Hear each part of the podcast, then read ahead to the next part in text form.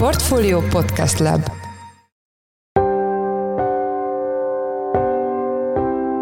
Mindenkit üdvözlünk, sziasztok! Ez a Checklist a Portfolio podcastje október 9-én hétfőn. A mai műsorban az izraeli konfliktussal foglalkozunk, amelyet több elemző már Izrael szeptember 11-ének apostrofál. Az első részben azt járjuk körbe, hogy vajon mennyire kell elhúzódó harcokra számítani úgy, hogy az izraeli hadsereg fejlettsége és a Hamas terrorszervezet fejlettsége között óriási különbség van, de szó lesz arról is, hogy miként vizsgázott a Vaskupola nevű izraeli légvédelmi rendszer. A vaskupolát azt a világ egyik legmodernebb és leghatékonyabb légvédelmi rendszerének szokták emlegetni.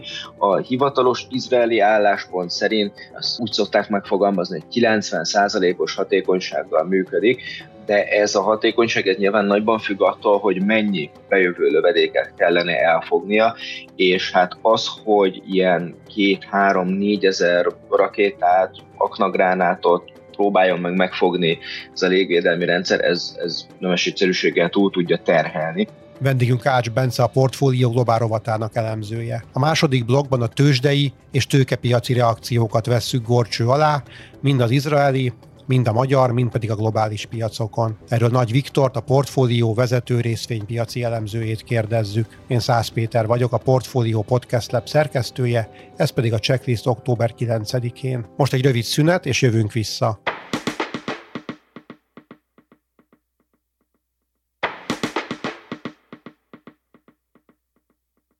Szombaton a Hamas palesztin terrorszervezet váratlanul megtámadta Izraelt, több ezer rakétát lőtt ki az országra, sőt a gázai övezeten kívül is bejutottak egyes településekre. Az izraeli hadsereg gyorsan reagált légicsapásokkal számos Hamas bázist megsemmisített, hétfőn pedig már bejelentették egyrészt, hogy visszaszerezték az irányítást a korábban elfoglalt településeken, másrészt pedig indul a szárazföldi offenzíva. Itt van velünk a telefonban Ács Bence, a portfólió globál rovatának elemzője. Szia Bence, üdvözöllek a műsorban. Szia Peti, örülök, hogy itt lehetek. Mi nagyon sok a nyitott kérdés, de elsőként kérlek beszéljünk arról, hogy vajon milyen geopolitikai szándék állhat a világ egyik legerősebb seregének a megtámadása mögött. Gyakorlatilag az eddigi hírek alapján a pusztításon kívül nagyon mást nem tudott elérni a terrorszervezet. Az az igazság, hogy éppen tényleg ez az egyik legnagyobb nyitott kérdés, hogy ezzel pontosan mit is próbáltak meg elérni a Hamasnak a fegyveresei az, amit így elemzők mostanában szoktak mondani, az egyfelől az, hogy ugye mondhatjuk azt, hogy a Hamasnak minimum a fegyveres szárnya az egy terror szervezet, így a terrorizmusnak az ilyen megrémítő jellegű műveletei azok nyilván alapvető részét képezik az ő eszköztáruknak. Tehát igen, az, hogy civilekre, fesztiválozókra lövöldöznek, az, az mondhatni ilyen lényegében egy sajtó visszhangot kiváltó cselekmény. Ugyanakkor, amit mostanában kiszoktak emelni, az az, hogy nagyon sok civilt raboltak el és hurcoltak vissza Gázába, úgyhogy itt hozzá lehet tenni azt, hogy valószínűleg ezeknek a túszoknak a különböző stratégiai pontokon való elhelyezésével azért próbálják majd minimalizálni annak az esélyét, hogy Izrael légi csapásokat mérjen rájuk, hát az eddig megjelent videók alapján ez egyáltalán nem jött be. Tényleg elképesztő különbség van az izraeli hadsereg felszereltsége és fejlettsége között, és mondjuk a Hamász fejlettsége és felszereltsége között. Kérdezem ezt úgy, hogy még nem pontosan tudjuk, hogy kik és milyen eszközökkel támogatták esetleg a terrorszervezetet. De a világ egyik legjobban felszerelt modern hadereje, ráadásul az ő felszerelésük az többé-kevésbé úgy van összerakva, hogy egyébként ők az általánosságban minden egyes fegyveres erő által kerülendőként megjelölt utcai harcokra is alkalmasok legyenek. Ez mind a páncélozott járművekre, mind az egyes katonáknak, a gyalogságnak a felszerelésére igaz.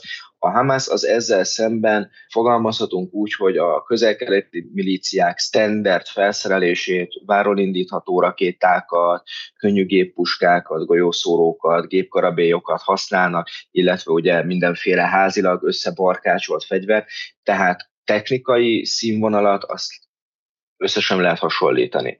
Köszönő viszonyban sincsen a Hamas az izraeli haderőnek a fegyverzetével. Mennyire működött jól az izraeli légvédelmi rendszer, amit Vaskupola néven ismerünk? Megint csak egy nagyon érdekes kérdés. Ugye a vaskupolát azt a világ egyik legmodernebb és leghatékonyabb légvédelmi rendszerének szokták emlegetni. A hivatalos izraeli álláspont szerint azt úgy szokták megfogalmazni, hogy 90%-os hatékonysággal működik, de ez a hatékonyság ez nyilván nagyban függ attól, hogy mennyi bejövő lövedéket kellene elfognia, és hát az, hogy ilyen két, három, négyezer rakétát, aknagránátot, próbáljon meg megfogni ez a légvédelmi rendszer, ez, ez nemes egyszerűséggel túl tudja terhelni. Ugyanakkor az érdekessége a hétvégi eseményeknek az az, hogy aránylag kevés felvételt láttunk arról, hogy Izraelben lakott területekre estek volna rá a Hamasnak a rakétái. Ugye az, hogy ők milyen, éppen milyen rakétákat használnak, az azért is kérdéses, mert alapból a Hamas az gyárt saját magának ilyen rettentő megkérdőjelezhető minőségű otthon összebarkácsolt rakétákat, amiknek egy igen jelentős része még csak robbanófejet sem kap, mindössze annyi a célja, hogy lefoglalja az izraeli légvédelmet, és inkább az üres rakétákat lőjék, hát ha egy nagyobb esélye van a robbanófejet tényleg ellátott rakétának arra, hogy becsapódjon valamibe. Emellett egyébként ugye most legnagyobb támogatóként Irán szokták megjelölni a Hamas esetén, mint aki fegyvereket próbál becsempészni a rettentően elszeparált gázai övezetbe. Ezek a rakéták, ezek nyilván valamiben jobb minőségűek, de ugyanakkor most ugye ezer fő fölötti halálos áldozatról szokott Jeruzsálem beszélni. Ezeknek az áldozatoknak a nagy része a rendelkezésre álló információk alapján nem a rakéták szedték, hanem, hanem a határon áttörő fegyveresek az alapján, amit az elmúlt két napban láttál, illetve a hétfői események alapján, hogy az fontos, hogy most kettő óra előtt beszélgetünk, vajon mennyire kell elhúzódó harcokra számítani? Az, hogy az izraeliek azok előbb-utóbb be fognak vonulni a gázélvezetbe, az most már nagyon-nagyon valószínű. Ugye hivatalosan Gázet 2005-ben hagyták el az izraeli csapatok, azóta kvázi működhet ugye ez a régió, ugye azt leszámítva, hogy lényegében minden oldalról blokkád alatt állt már akkor is. Gázáról ugye fontos tudni azt, hogy ez nagyjából egy negyed budapesti terület, viszont 2 millió ember lakik itt. Ebbe a 2 millió emberbe ugyanúgy beletartoznak az egyébként Hamas támogató szélsőségesek, mint az egyszerű palesztin civilek, vagy egyébként ilyen mindenféle segélyszervezetek meg a tagjai. És azt már láthattuk most pont az orosz-ukrán háború fegyveres konfliktusában, hogy ezek az utcai harcok, ezek nagyon el tudnak húzódni, ugyanakkor tényleg, hogyha van olyan reguláris erő, a világon, ami utcai harcokat a szokotlán nagyobb hatékonysággal tud megvívni, akkor annak papírforma szerint az izraeli véderőnek kéne lennie. Tehát itt valószínűtlen az, hogy itt ilyen hosszú hónapok, évek folyamatos háborúja következne be. Azt viszont egyelőre nagyon felelőtlen lenne megtippelni, hogy most egy hegyi Karabakhoz hasonló a 24 óra alatt mennek végig az izraeliek a gázai övezeten, vagy heteken keresztül öldöklik egymást, ezt egyelőre nem lehet biztosra tudni. Még azt mondd el kérlek, ha lehet tudni, hogy miként tudott egy ilyen viszonylag szűk területen, és azért valamelyest izraeliek által ellenőrzött területen megszervezni a Hamász egy ilyen offenzívát? Minden bizonyal a legérdekesebb kérdése a hétvégi eseményeknek, és a legtöbb elemző megpróbálja azt mondani, hogy ő tud valamit, a gyakorlatban szerintem azt láthatjuk, hogy nagyon-nagyon-nagyon kevés ötletünk van arról, hogy itt most pontosan hogyan és miért történt. Ugye a, a Mossadra, az izraeli hírszerzés arra szokás úgy hivatkozni, mint a világ egyik, vagy a legjobb hírszerző szolgálatára, az, hogy 4000 rakéta mozgását egy negyed Budapestnyi területen, hogy nem vettek észre úgy, hogy szoktak anekdotázni az, hogyha egy légy felszáll valamelyik gázai háznak a plafonjára, azt is tudják a moszadosok, hogy erre, hogy nem jöttek rá, aztán még külön arra, hogy mindezt ugye a Jomkipúri háború 50. évfordulóján sikerült a Hamasnak előadni, és ugye a Jomkipúri konfliktus az pontosan arról szólt, hogy az izraeliek ünneplés közben értesültek arról, hogy meglettek támadva, és hogy egy ilyen kerek évfordulón ilyen nagy mennyiségű fegyvert hogyan tudtak hát lényegében benézni, az nagyon komoly találgatások tárgyát képezi. Valószínűleg a Mossadnál is mennek a nagyon komoly találgatások. Ezeket az információkat nyilván soha az életben nem fogják a nyilvánosság elé tárni. Különböző konteók azok nyilván megjelentek arról, hogy ez most például a Mossad bosszúja volt Netanyahu elnök ellen, vagy a Netanyahu elnöknek volt a saját maga bebetonozására irányuló kísérlete, de ezek ezek mind ilyen levegőbe lövöldözgetések, nagyon-nagyon kevés valós információ támasztja őket alá. Ugye, hát amit lehet sejteni az az, hogy a Hamas, illetve a Libanon déli részén szintén aktívan ténykedő Hezbollah, azok megjelölték Iránt, mint fő támogatót, Iránt pedig nagyon nagy lendülettel el is utasította ezeket a vádakat. Ettől függetlenül az nagyon valószínű, hogy az irániak azok kifejezetten aktívan segítették a két szervezetet ahhoz, hogy egyfelől megfelelő mennyiségű fegyverhez jusson, másfelől pedig magának a támadásnak a megtervezésében is. Köszönjük szépen az elmúlt percekben Ács Bence, lapunk globárobatának elemzője volt a vendégünk. Köszönjük, hogy a rendelkezésünkre álltál. Én köszönöm, hogy itt lehettem. Folytatjuk az izraeli konfliktus elemzését, ezúttal a tőzsdei és olajpiaci reakciókról lesz szó. Itt van velünk Nagy Viktor, a portfólió részvényrovatának vezető elemzője. Szia Viktor, üdvözöllek a műsorban. Szia Péter, üdvözlöm a hallgatókat. Egy olyan krízis helyzetben, mint a mostani jellemzően, mik az első tőzsdei reakciók általánosságban kérdezem most? Igen, hogyha általában mondjuk, hogy történik valamilyen fontos és drasztikus esemény a világban, legyen az mondjuk egy természeti katasztrófa, vagy terrortámadás, vagy fegyveres konfliktus, akkor általában háromféle hatás az, amit így elsőre látunk.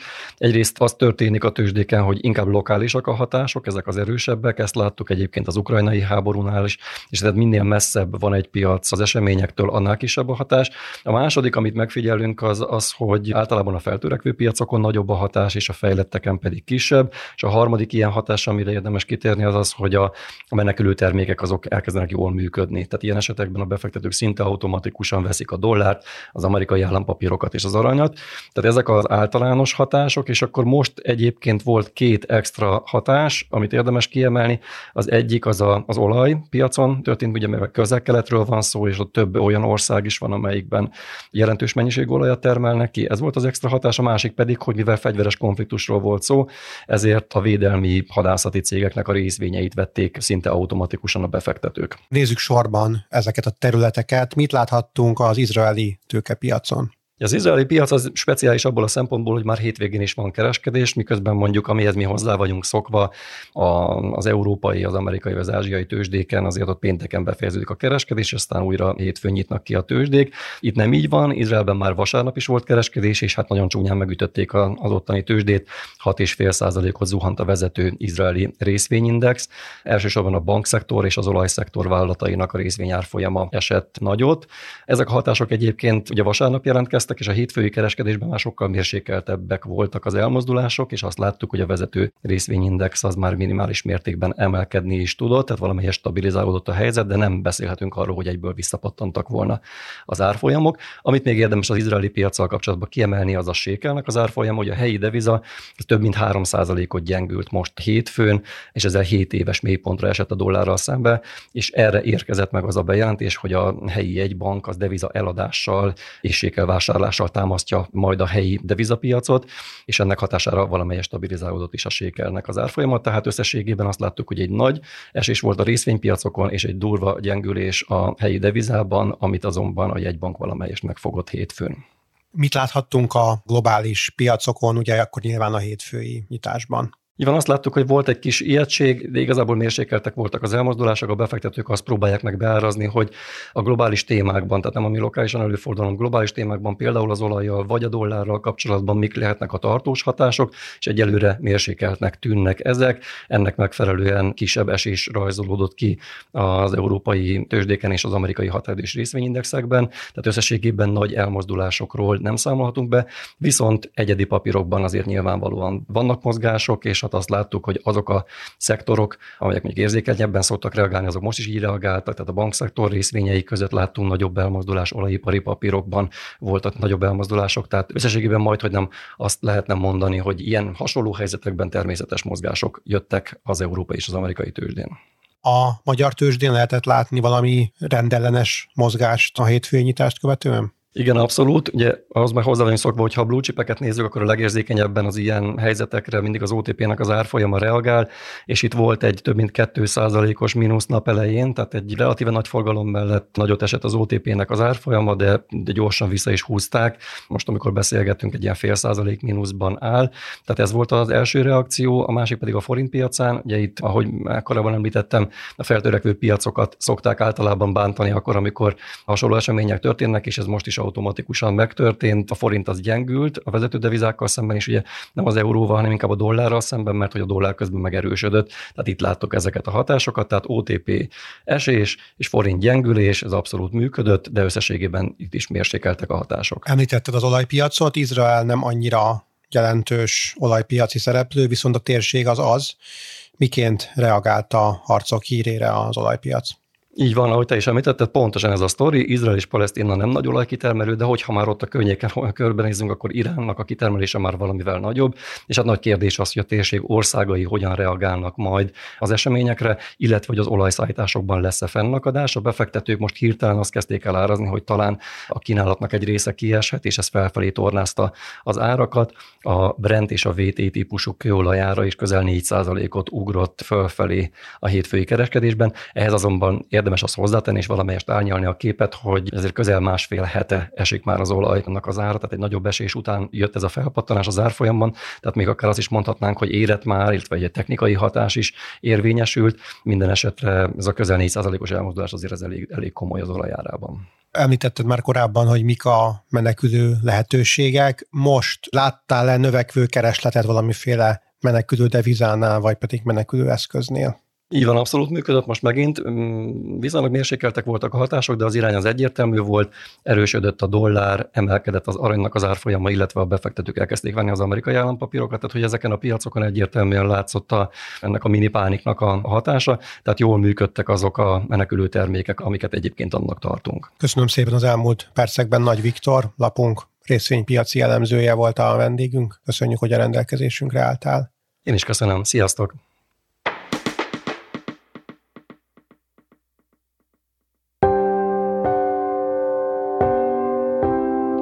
Ez volt már a Checklist, a Portfólió munkanapokon megjelenő podcastje. Ha tetszett a műsor, és még nem tetted volna, akkor iratkozz fel a Portfólió Checklist podcast csatornájára valamelyik nagyobb platformon, például Spotify-on, Apple vagy Google Podcasten. Ha segítenél nekünk abban, hogy minél több hallgatóhoz eljussunk, akkor értékelj minket azon a platformon, ahol ezt az adást is meghallgattad. A mai műsor elkészítésében részt vett Bánhidi Bálint, a szerkesztő pedig én voltam Száz Péter. Új műsorral kedden jelentkezünk, addig is minden jót, sziasztok!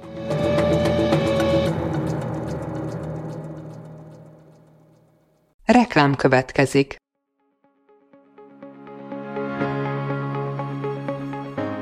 Raúl Müller Lajos vagyok, az Agrárszektor főszerkesztője. Májusban két tematikus konferenciát is rendezünk Kecskeméten az agrofood szektor szereplőinek. A május 22-én tartandó Portfolio Agrofood 2024 konferencia az élelmiszeripari vállalkozások, beszállítóik, a szolgáltató cégek és a kereskedők számára nyújt egyedi betekintést az aktuális trendekbe. A május 23-án megrendezendő Agrofuture konferencia pedig egyedülálló módon tematikus formában foglalja össze a hazai agrárgazdaság fenntarthatósági követelményeit és innovációs lehetőségeit. Jöjjön elő is, részletek és jegyek a portfolio.hu per rendezvények oldalon.